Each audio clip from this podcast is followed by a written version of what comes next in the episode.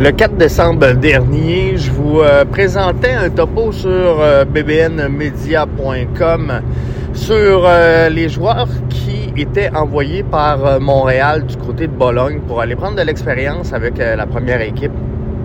Le CF Montréal nous a annoncé hier que huit jeunes joueurs seraient présents au camp de l'équipe première en Arizona la semaine prochaine, camp d'entraînement qui débute ce lundi. Donc, euh, j'ai eu des messages des gens qui ont peur un peu, qui sont un peu déçus. Jeff, Jeff, on va pas remplir des maillots, là. on va pas remplir des maillots, mais euh, je crois pas sincèrement que euh, l'intention du CF Montréal soit de remplir des maillots. Et il faut prendre ce, ce projet-là dans le contexte.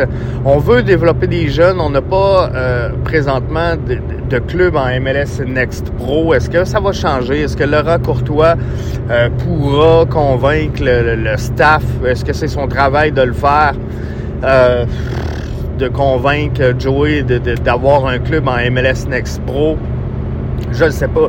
Je vous ai posé une question hier sur euh, les réseaux sociaux, à savoir est-ce que le CF Montréal devrait avoir un club à l'extérieur de Montréal en MLS Next Pro? Question d'augmenter le rayonnement de ce club-là au Québec. Moi, je pense que, tu sais, il y, a un coût, il y a un coût énorme, gang.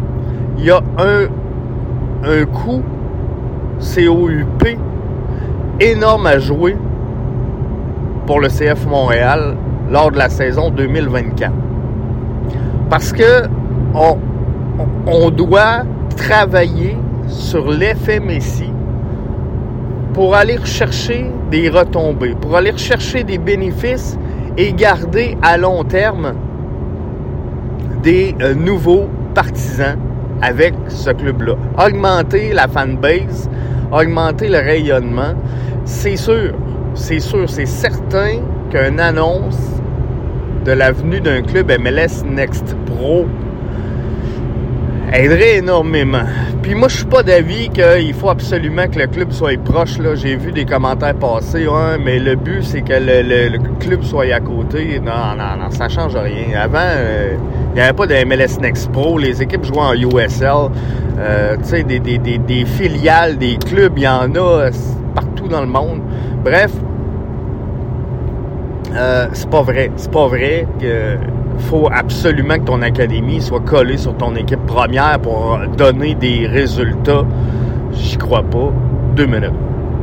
Donc, ceci étant, je pense que le CF Montréal aurait un coup à jouer à, se développer. Mais on n'est pas là, là. on n'est pas là présentement.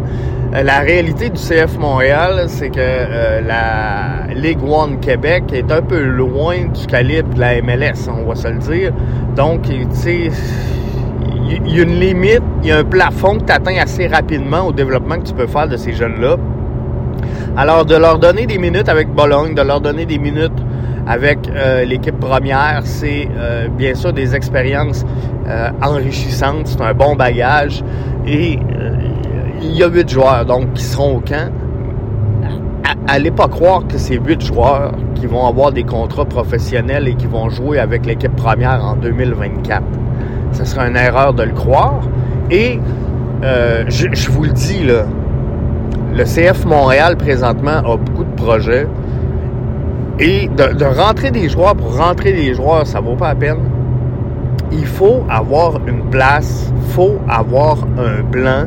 Et peut-être que Laurent Courtois va tomber en amour avec un joueur ou deux dans ces huit-là. Et qu'il va vouloir dire OK, moi, j'en veux un, j'en veux deux à Montréal pour la saison. Je pense qu'il y a de quoi faire sur le long terme. C'est possible. Mais la réalité, la réalité, c'est que les chances qu'on voit ces jeunes-là percer l'alignement sont plutôt rares. Sont plutôt rares. Et s'il y en a un qui est capable pour moi, c'est Gaël de Montigny. Gaël de Montigny euh, arrive Euh, des fois, hein, on dit dans la vie, tout est une question de timing. Arrive à un bon moment pour euh, ce développement-là. Allez écoutez, là, j'ai remis le balado en ligne d'ailleurs hier sur les réseaux sociaux. Le balado que j'avais enregistré le 4 janvier, mais tu sais, il y a une belle feuille. Il y a une belle feuille, Gaël de Montigny. Et euh, ben là, je parlais là qu'il pourrait être une, certaine doublure de Herrera. On comprend que ça sera Rowan qui sera le, titularisé dans le couloir droit mais euh, on peut envoyer la scie.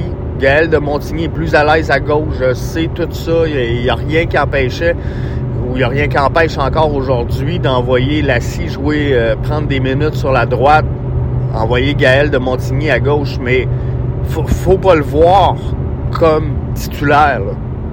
Comprenez-vous? Faut, en tant que fan, qu'on commence à prendre les, joueurs pour ce qu'ils sont. Et c'est comme ça que le CF Montréal, en fait, va devenir meilleur. Parce que là, trop souvent, on a des joueurs qui devraient être dans la profondeur, qui devraient être des projets, qui sont appelés pour mille et une raisons, que ce soit une question financière, que ce soit une question de blessure, que ce soit une question d'appel international. Trop souvent, la profondeur du CF Montréal est appelée à devenir sa titularisation. Et rapidement, en tant que fan, on est porté, les die-hard, pas monsieur et madame tout le monde, on, est porté à, évaluer rapidement un joueur sur sa titularisation. Rappelez-vous Joel Waterman, à quel point on avait dit Ah, ce gars-là, c'est un joueur de CPL, c'est un joueur de CPL. Hein? Souvenez-vous, on en a parlé souvent. Puis, voyez-vous, là, il est, indiscutable dans, charnière centrale, mais il fallait suivre les étapes de son développement. On dit Sunusi Ibrahim est pas bon, Sunusi est pas bon. Euh, il y a quand même une belle fiche là si on regarde son âge puis on regarde son développement. Prenez-le pour ce qu'il est aujourd'hui en tant qu'athlète et non, c'est sa fiche comme s'il serait un, joueur établi dans MLS depuis euh, 3-4 années. Comprenez-vous? Donc, Gaël de Montigny, pour moi, doit être avec l'équipe première s'il est en mesure d'avoir une place au chaud sur le bout du banc et de jouer des 2 minutes, des 3 minutes, parfois dans le temps ajouté, mais de s'entraîner avec l'équipe première, de grandir avec l'équipe première et tranquillement, pas vite, ben, de prendre des 5 minutes des 10 minutes. Mais faut pas aller plus loin que ça. Faut pas chercher à dire Hey, Gaël a joué un gros 5 minutes, on devrait le titulariser au prochain match. Puis là, de venir le mettre en comparaison avec un Rouen. Et on, fait souvent cette erreur-là. Et, et ça, c'est pas bon. C'est pas bon. Faut prendre le temps de développer nos jeunes. Donc, moi, ce que je vous dis, c'est qu'il y a 8 jeunes qui sont avec le CF Montréal, avec l'équipe première. Là-dessus, il y en a peut-être un ou deux qui vont percer, pas plus que ça, stressez pas avec ça. On devrait annoncer là, euh, prochainement euh, quelqu'un pour euh, remplacer Romel Kyoto. On sait que le CF Montréal, ben, par la bouche d'Olivier Renard et surtout de, Vincent, ont annoncé qu'on chercherait un gardien, on chercherait un, attaquant. Et le reste, ça serait deux, trois ajouts de, jeunes projets internationaux. Mais je pense qu'on va regarder là, si euh, on, peut s'alimenter à l'interne, donc avec l'équipe première, puis c'est correct de le faire. Mais moi, je vous le dis, pour moi, le joueur qui a le plus de chances de percer ce line-up-là, c'est Gaël de Monsigny. Et euh, le reste, il ben, faudra attendre je pense que le CF Montréal va ajouter un 9.